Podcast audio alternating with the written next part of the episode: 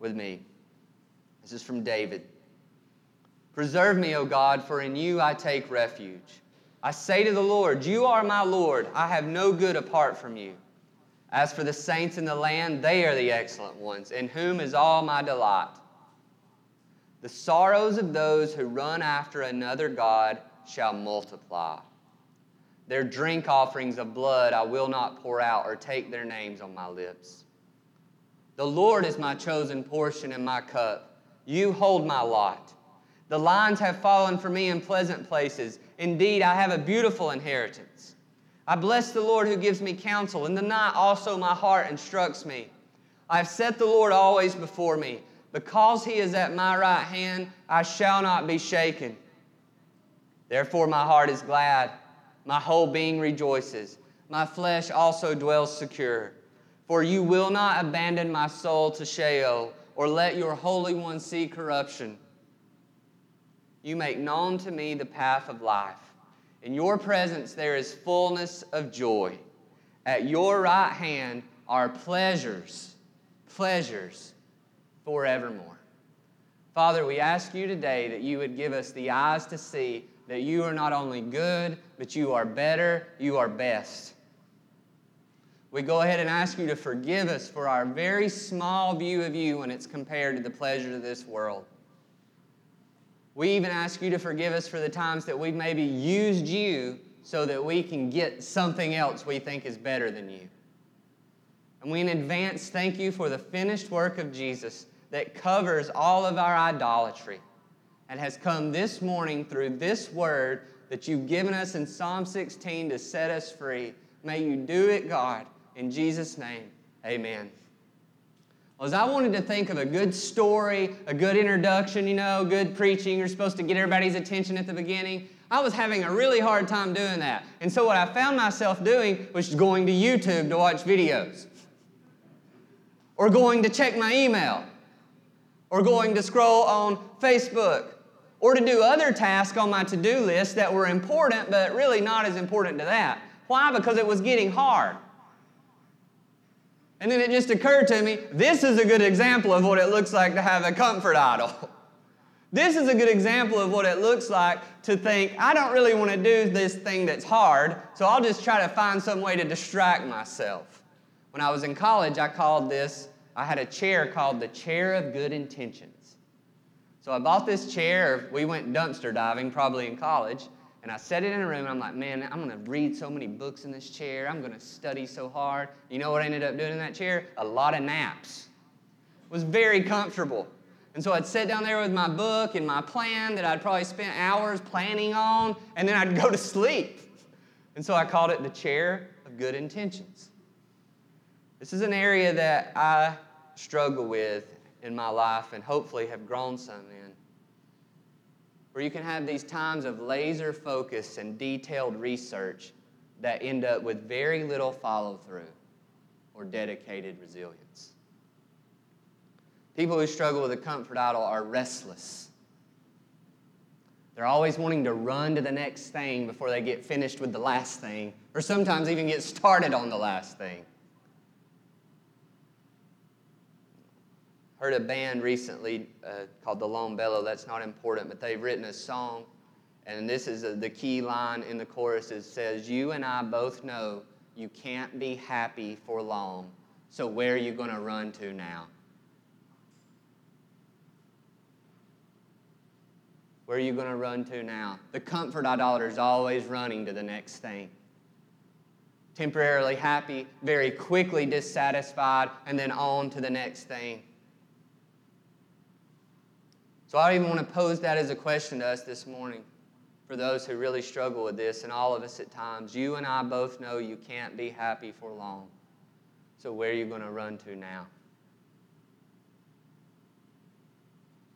I was thinking in the, in the spirit of the great theologian Jeff Foxworthy. Uh, you might be a redneck. Well, what about you might be a comfort idolater? You might be a comfort idolater if you get bored with something as fast as you were intrigued with it. You might be a comfort idolater if you were poured toward and could easily give in to escapes of sin or what may be called disassociation. So that looks like this you get stressed, you get chocolate. You get stressed, you need to binge on Netflix. You have relational difficulty, then guess what? You're going to have a cold the next time your missional community gets together, right? Because you don't want to deal with the discomfort. You might be a comfort idolater if you have big desires and dreams but little discipline. Always miss your destiny, and so then you just dream again. You might be a comfort idolater if you complain of hard work during the hard work. You like to think about the hard work, it's just when you actually have to do the hard work. You really don't want to deal with pain or the grief in your story, so you just numb it however you can. And sometimes you do that through the life in the church. You just get yourself busy with spiritual things so you don't have to deal with the pain in your heart. You like the idea of change, but you don't actually like the change when it gets hard. You want an adventure as long as that adventure doesn't call you to any type of discomfort. You always need more and more and more, and it's never enough, never enough. You think the next gadget, possession, vacation, hobby will satisfy you, and so you'll spend for it, manipulate for it, and you'll actually sacrifice for that. But what you'll sacrifice usually is your relationships and ultimately your relationship with God. One writer says this Worshippers of comfort see other people, even those closest to them, as potential obstacles to their comfort. So, not surprisingly, authentic relationships do not come easily, and as a result, are only invested in to the extent that they will provide and support your quest for comfort.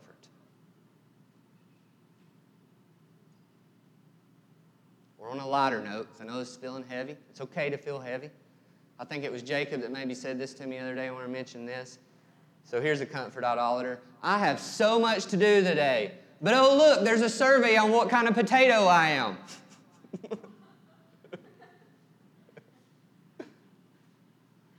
I like to think about my to do list. Maybe that was somebody else. I can't remember who told me that. That's it, though. And this is some of us, and all of us at times. We live in a culture that supports this, right? And the very heartbeat of our country is we feel entitled to the pursuit of happiness. It's a right. We watch advertisements on television and YouTube and computer all the time that say, if you have this, it will fulfill you. If you have this clothing, if you drink this drink, if you have this experience, then you can finally have your heart satisfied. We watch movies that think that actually tell us that if we have a certain relationship with another person, it will complete us. And all of us in here who've had that relationship that we thought would complete us are now wondering, well, I wonder what will complete me now. And then we go to church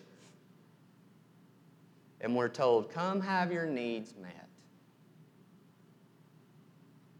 Come get your adventure. Come have whatever you want in the name of Jesus. And guess what, guys? It's only going to cost you whatever you're comfortable with. We're not going to call you to any type of sacrifice. We're just here to serve you. Just come consume your southern religious experience. We've got the type of music you want. You want to come at this time. We've got the type of programs you want. You want to come at this time. It's all about you getting what you want.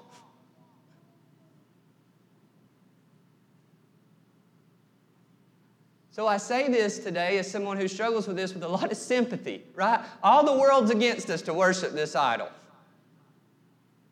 But the good news is, is that God is not here this morning as a cosmic killjoy saying, I want you to all be miserable. No, God is actually saying, I want you to experience a greater joy than living a life with you at the center. I want you to experience a life where you actually have more pleasure, pleasure that lasts forever and breaks into the present through a life that is centered around knowing me and who I am and the fact that I am not just God, but I am good. To be able to live actually believing that because God is good, you don't have to run anymore. That because God is good, you don't have to look elsewhere for satisfaction. That because God is good, you don't have to sacrifice your soul and your relationships on the idol of your comfort. We see this in Psalm 16. In verses 1 through 4, we see the answer to the question we always ask when we look at God's Word, and that is Who is God? Who is God? And the lies we believe about God behind the truths that we find here are this God, you're necessary, but to be honest, you're boring. If you've not ever thought that, then you're probably just being dishonest. God, I know you're right, but you're just so restricting.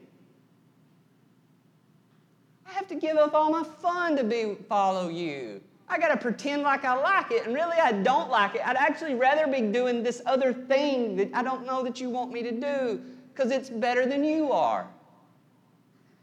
We believe God can save us, but He can't satisfy us. But hey, who wants to go to hell? So I guess I'm just kind of stuck. We believe God may give good things to us, but He is not good in and of Himself. We need to ask ourselves, though, are the things that we're looking to to satisfy that we think are better than God, are they ever enough? Or are they more enslaving than they are a source for our soul's hope? Well, the truth that sets us free, that if you want to grow in this, and it's going to be a lifetime of growth, is to realize God is good. He is good. Not that He just gives us good things, He is good. He is not just good as good defined by us. He is the definition of good, the standard of good. He is why David can say, Preserve me, O God, for in you I take refuge. What is a refuge? What comes to mind when we hear that word? Let's think out loud a little bit. What? Home. What else? A shelter. A safe place. Somebody say something? Somewhere you can't hunt. We know Mike, Mike's idol. No, I'm kidding. hunting, hunting, hunting. Okay. Anything else? This is good. Home, shelter, safe place. Comfort. Yes, it's all these things. David knew about refuges. David often had to run and hide. A refuge is a safe place, a shelter, a hiding place, a place where you find comfort from the storm, a place where you find rest for your souls. Mike's really on the right track here. So I was teasing him a little bit. A refuge is where animals that are being hunted and pursued can go and be safe.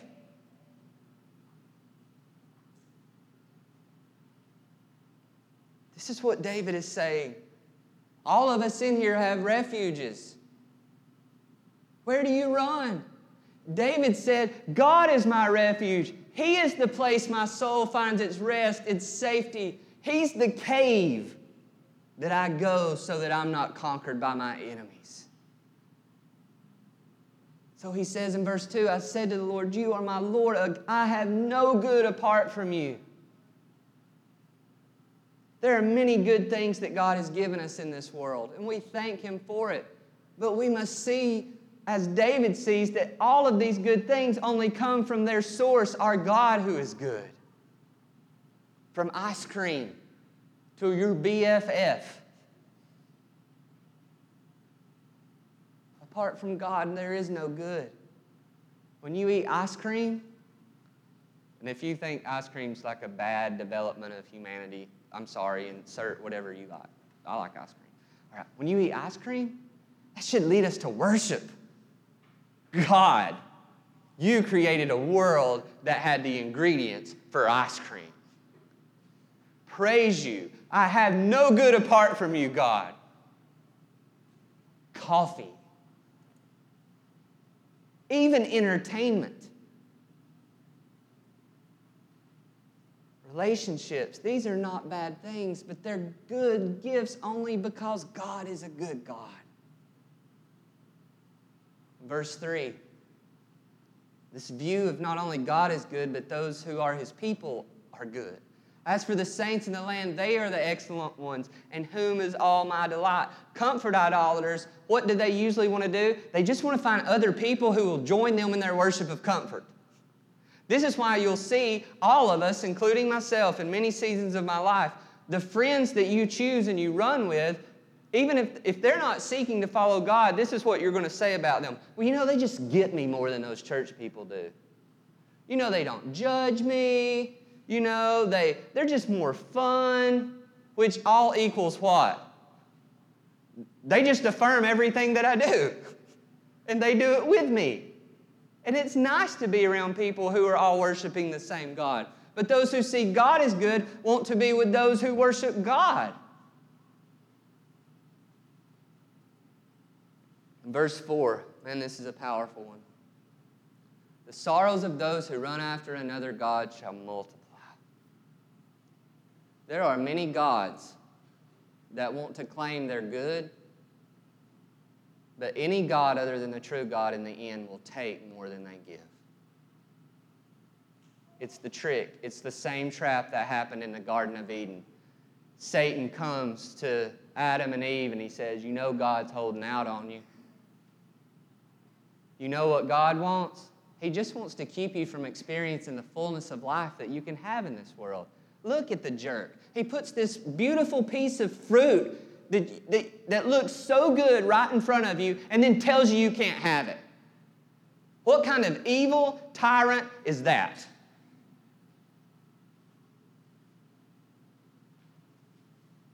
And they take the bait, don't they? And the bait takes more than it gave. I'm sure there was a momentary rush. But as the deer darted into the thickets, now, as creation came under the curse of sin, as the sting of death began to flow through the veins of humanity, there's no temporary taste. There was no fleeting fix that could compare to the joy they forfeited in God at that moment. We're all addicts to a certain degree. We're all looking for a fix. But if the fountain of our hope and joy is not found in God, it may get you by for a season, but it will take more than it gives. And Satan is patient. He don't care to give you 20 years to wreck your life. He'll let you sip on his poison and think for years, this isn't bothering me. I'm doing just fine. But God is good. He may call you to do a hard thing today that'll make you more healthy and happy and whole than you could ever imagine 20 years from now. Whether you're a social media junkie, a glutton, a sloth, an actual addict, from pornography to painkillers, God wants to give you better. He wants to give you Himself. Every now and then you can ask my wife, my, I've had like this weight fluctuation thing in my life. I won't go into that a lot. But I like to eat. And I like to eat too much. You know what I do sometimes when I know that I've ate too much? And I'm like, man, I'm going to feel really bad tonight because I'm getting old and now I got this heartburn deal or whatever. I have to prop my head up, you know. Or tomorrow morning, I'll just be like, I can't even move. And so, you know what I'll do? Is I'll think, man, I know I'm going to feel bad tomorrow, so I might as well just keep eating. you know, I mean, hey, if I've already in this far, I might as well just go dive in head first.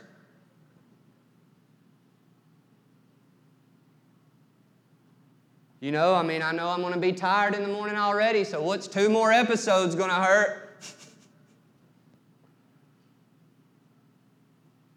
to more serious things, people that we know, people that we love, and the communities that we serve. what's one more hit of this drug going to matter at this point? At least, at least it's going to numb my pain. Just like me taking in another batch of fries, right? At least it'll make me feel good right now. At least it'll give me a fix.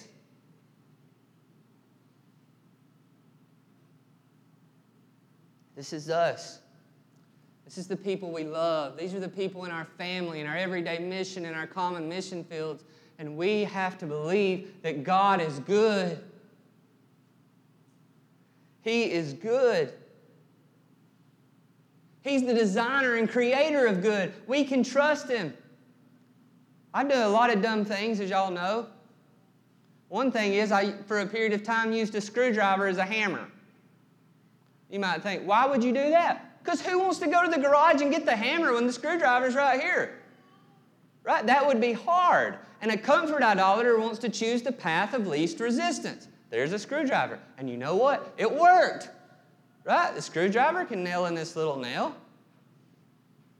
But after a while, you know what happens? The handle on the screwdriver breaks. Why? Because it wasn't made to be a hammer, it was made to be a screwdriver. God has created us. He knows what we're made for, what we're designed for, what will satisfy our souls. And yet we give ourselves to these other gods that, yes, for a time work, but in the end leave us broken, not satisfied, not comforted.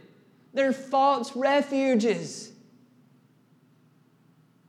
And God, in His grace, doesn't want to beat us down because we've looked to those. He wants to show us how He is the greater good behind all of those lesser glories. He is calling you today, this morning, to know that He is God and He is good. He doesn't want to restrict you. He wants to show you how what you think is freedom is your slavery. Can you imagine a fish saying, Golly bum, if I could just get out on land, I'd be free? I just thought of the little mermaid, but anyway, irrelevant. Ariel. But the fish, right, is thinking, if I could get out of this water, I could be free. Now, what happens to a fish when it gets out of the water? Yeah, I'm sure it might feel a rush while it's laying there on the bank. And then what happens?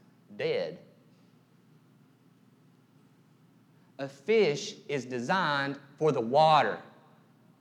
The water is not a restriction on the fish, the water is for the freedom of the fish. This is what we have to see is that running from God doesn't set us free, it enslaves us. It brings us into the domain of the enemy that all he wants to do is to steal, kill, and destroy. But Jesus says in John 10, I have come that they might have life and that they might have it more abundantly.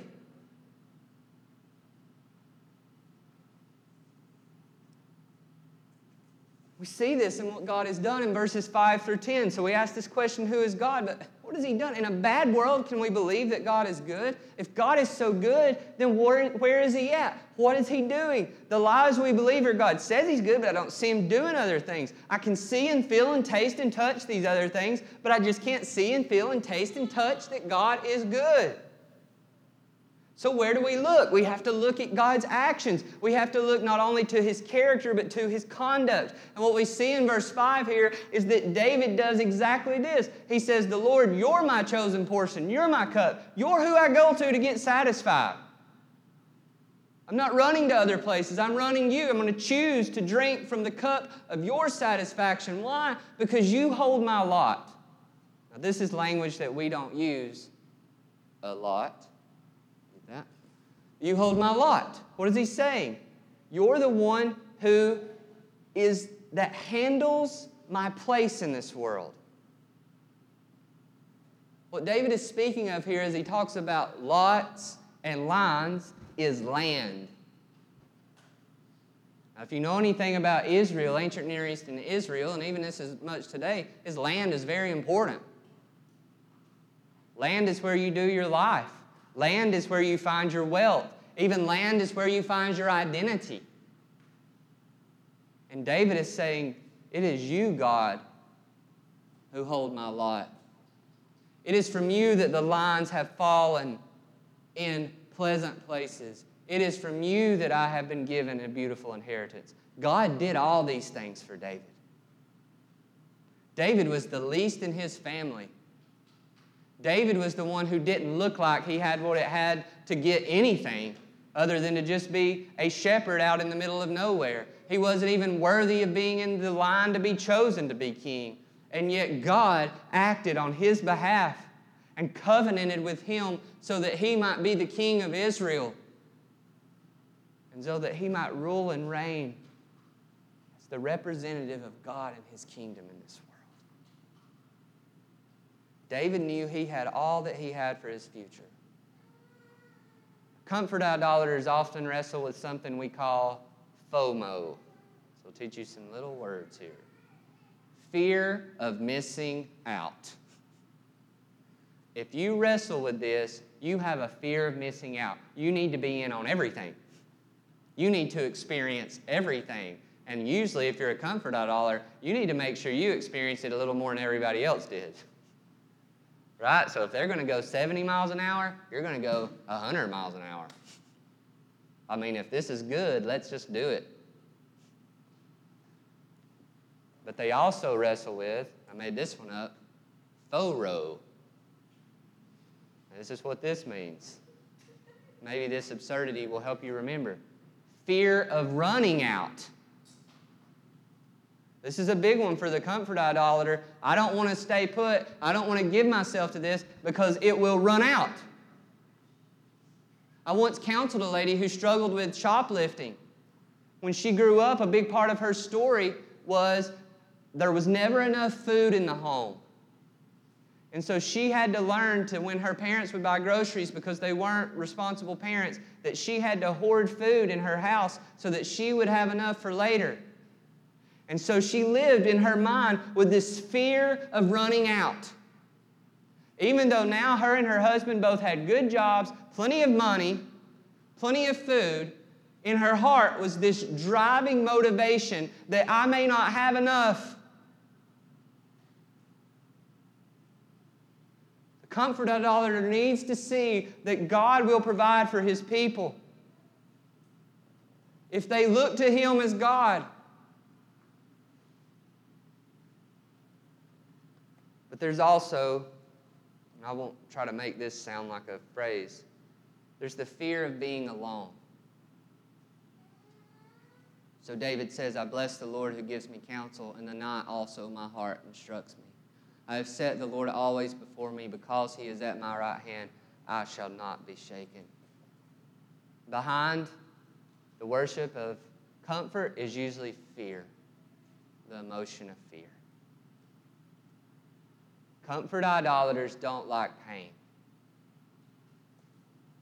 They're afraid. They're afraid to be still. If I'm still long enough, if I'm quiet long enough, then this is all going to come up within me. They don't like to sleep, right? And like I said, I'm, I'm in the boat with you guys, so I'm, not, I'm talking to myself. There's a mirror back here.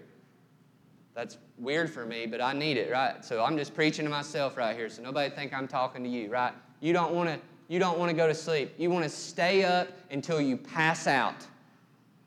Because you know, as soon as I get quiet, this ain't going to be good and this ain't going to be good.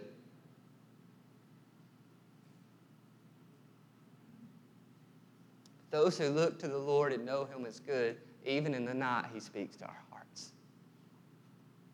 He doesn't come with words of guilt, shame, and fear and condemnation. He comes with good news that we are His children. He comes to show us that what He did for David, He has done even greater for us in Jesus in a world where we're surrounded and enslaved to broken cisterns. We're drinking out of wells that have leaks in them. He sends us Jesus as the bread of heaven.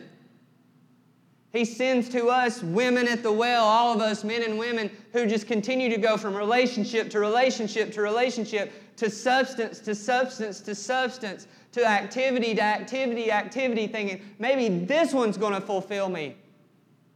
He sends us Jesus who says, If you drink from me, I will give you water from a well that never runs dry.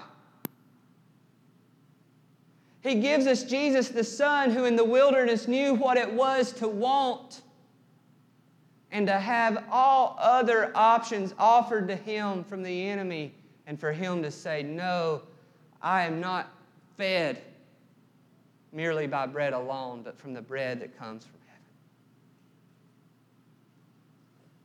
And he didn't do this as some unrealistic example for us. He did this as a substitute for us in our place. He was the better Adam. He was the better Israel. And the good news is, He is the better you. And He went to the cross for our comfort idolatry. And he said, I'm not, I'm not going to stand back from the messes that they create. I'm going to step into it. And he took the ultimate discomfort on Calvary's Hill for us. That's how much he loves you. If you doubt that God is good, look to the cross. Here's how good he is He gave his son to die in your place so that you might have a seat at his table. This is how good He is. He didn't leave His Son in the grave, but He brought Him forth alive so that we might now be given the same Spirit that dwelt in Jesus. This is how good He is that though we continue to live in this world of school shootings, of broken hearts, of broken homes, and broken lives, one day he is going to return and he is going to set everything to rights. And there will be no evil that is left untouched, unreconciled, and unredeemed. This is our God. He is good. David looked to what God had done, and we must look to what God has done. If you've thought any about this subject before, you've heard this, but C.S. Lewis on mud pies. He says these words If we consider the unblushing promises of reward and the staggering nature of the rewards promised in the Gospels, get this, this is, this is game changer, no exaggeration. It would seem that our Lord finds our desires not too strong, but too weak. I'm going to underline that. God's not saying, you're, you're going too hard after pleasure. He's saying, no, you're actually not going hard enough. He further explains, he says, We are half hearted creatures, fooling about with drink and sex and ambition when infinite joy is offered to us. We're like an ignorant child who wants to go on making mud pies in a slum because he cannot imagine what is meant by the offer of a holiday at sea. We are far too easily pleased. God is no killjoy. He is thinking, guys, children, why are you settling? Why are you settling for less joy?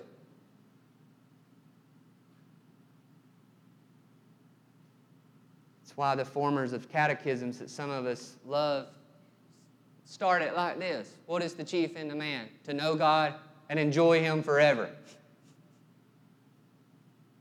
Another said, To know God, to glorify Him by enjoying Him forever. But what is even more beautiful is we are those kids playing in the mud. God, sorry, I like my mud. And we're dirty. And it's covered us. And it's got us weighed down. And He sends Jesus and He says, I'll take all the mud on me. And Jesus takes all the consequences that we ultimately deserve on Him. Clothes us with His righteousness, sits us at His table says, Now I want you to start to live out of who you are. Brothers and sisters, if you are in Christ today, you are a child of the King of the universe. You don't got to go looking everywhere else for somebody to take care of you and give you stuff that are, they're, they're just going to use you and manipulate you and leave you high and dry. Your Father wants to love you. This is the invitation. So let's quickly think here from Psalms how would this look if we really believed it? Verses 9 through 11, and we'll be finished. This is what it looks like when we believe that God is good so we don't have to worship our own comfort or look elsewhere for satisfaction.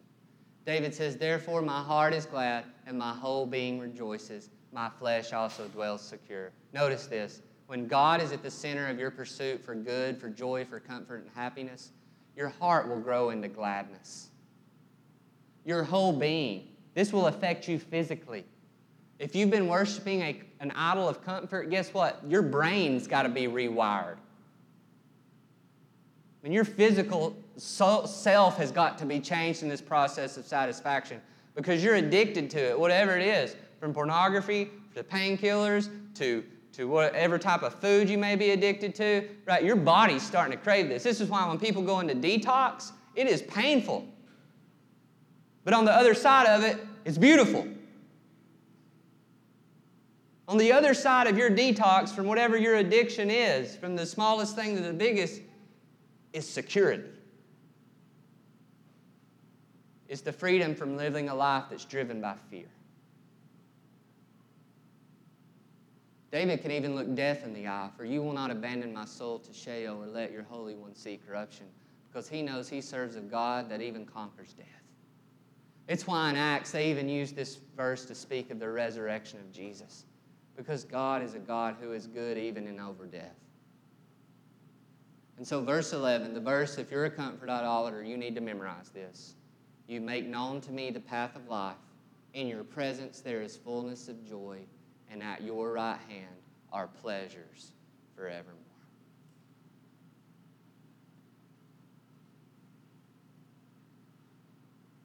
This is going to take work. And this is the catch for us comfort idolaters.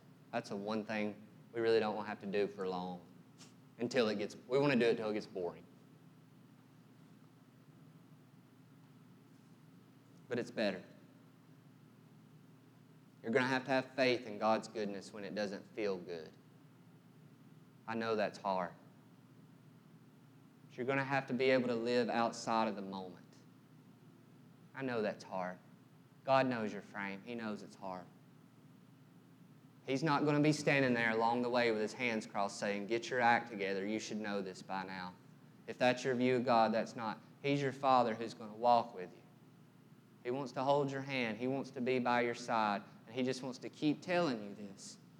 He wants to give you that path to life. He wants to show you that in His presence there's a greater joy than the temporary fixes this world is offering you. He wants you to taste and see. You see, you can't defeat sin just by saying no. That doesn't work. You've got to actually begin to experience that God will give me greater joy than this other thing. That's why the psalmist says, Taste and see that the Lord is good. You're only going to be able to throw out this other pleasure that's hurting you because you are actually finding a superior pleasure in who God is. Which means you're going to have to reset your palate. All right? I'm just going to confess this. Jason didn't tell me he's going to have a video on, but I'm going to say it on the camera. I like McDonald's. All right, judge me.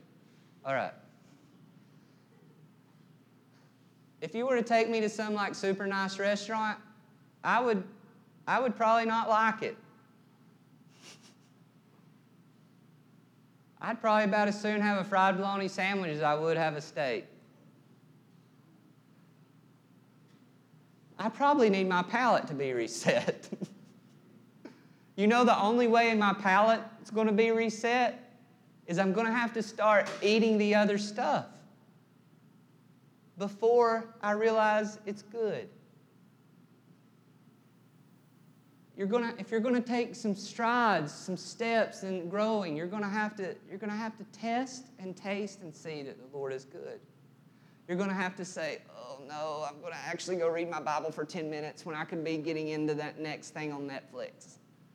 And guess what? You're physically gonna feel like this is wrong. I'm gonna pray for three minutes, even though the awkwardness of the silence feels debilitating to me. Just trust me. God is at work for good in you.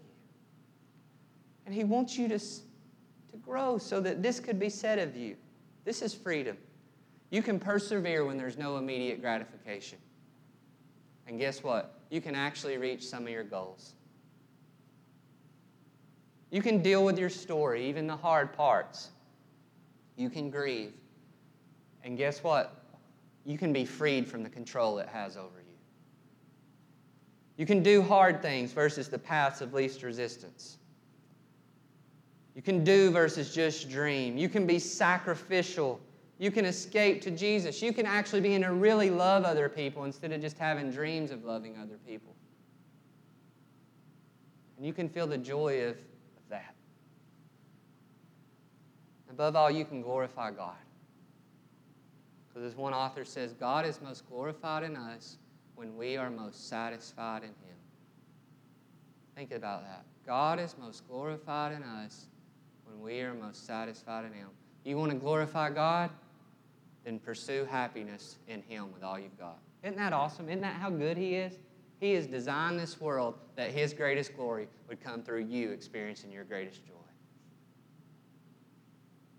Because God is good, we don't have to look elsewhere for satisfaction. Father, we thank you for your goodness today.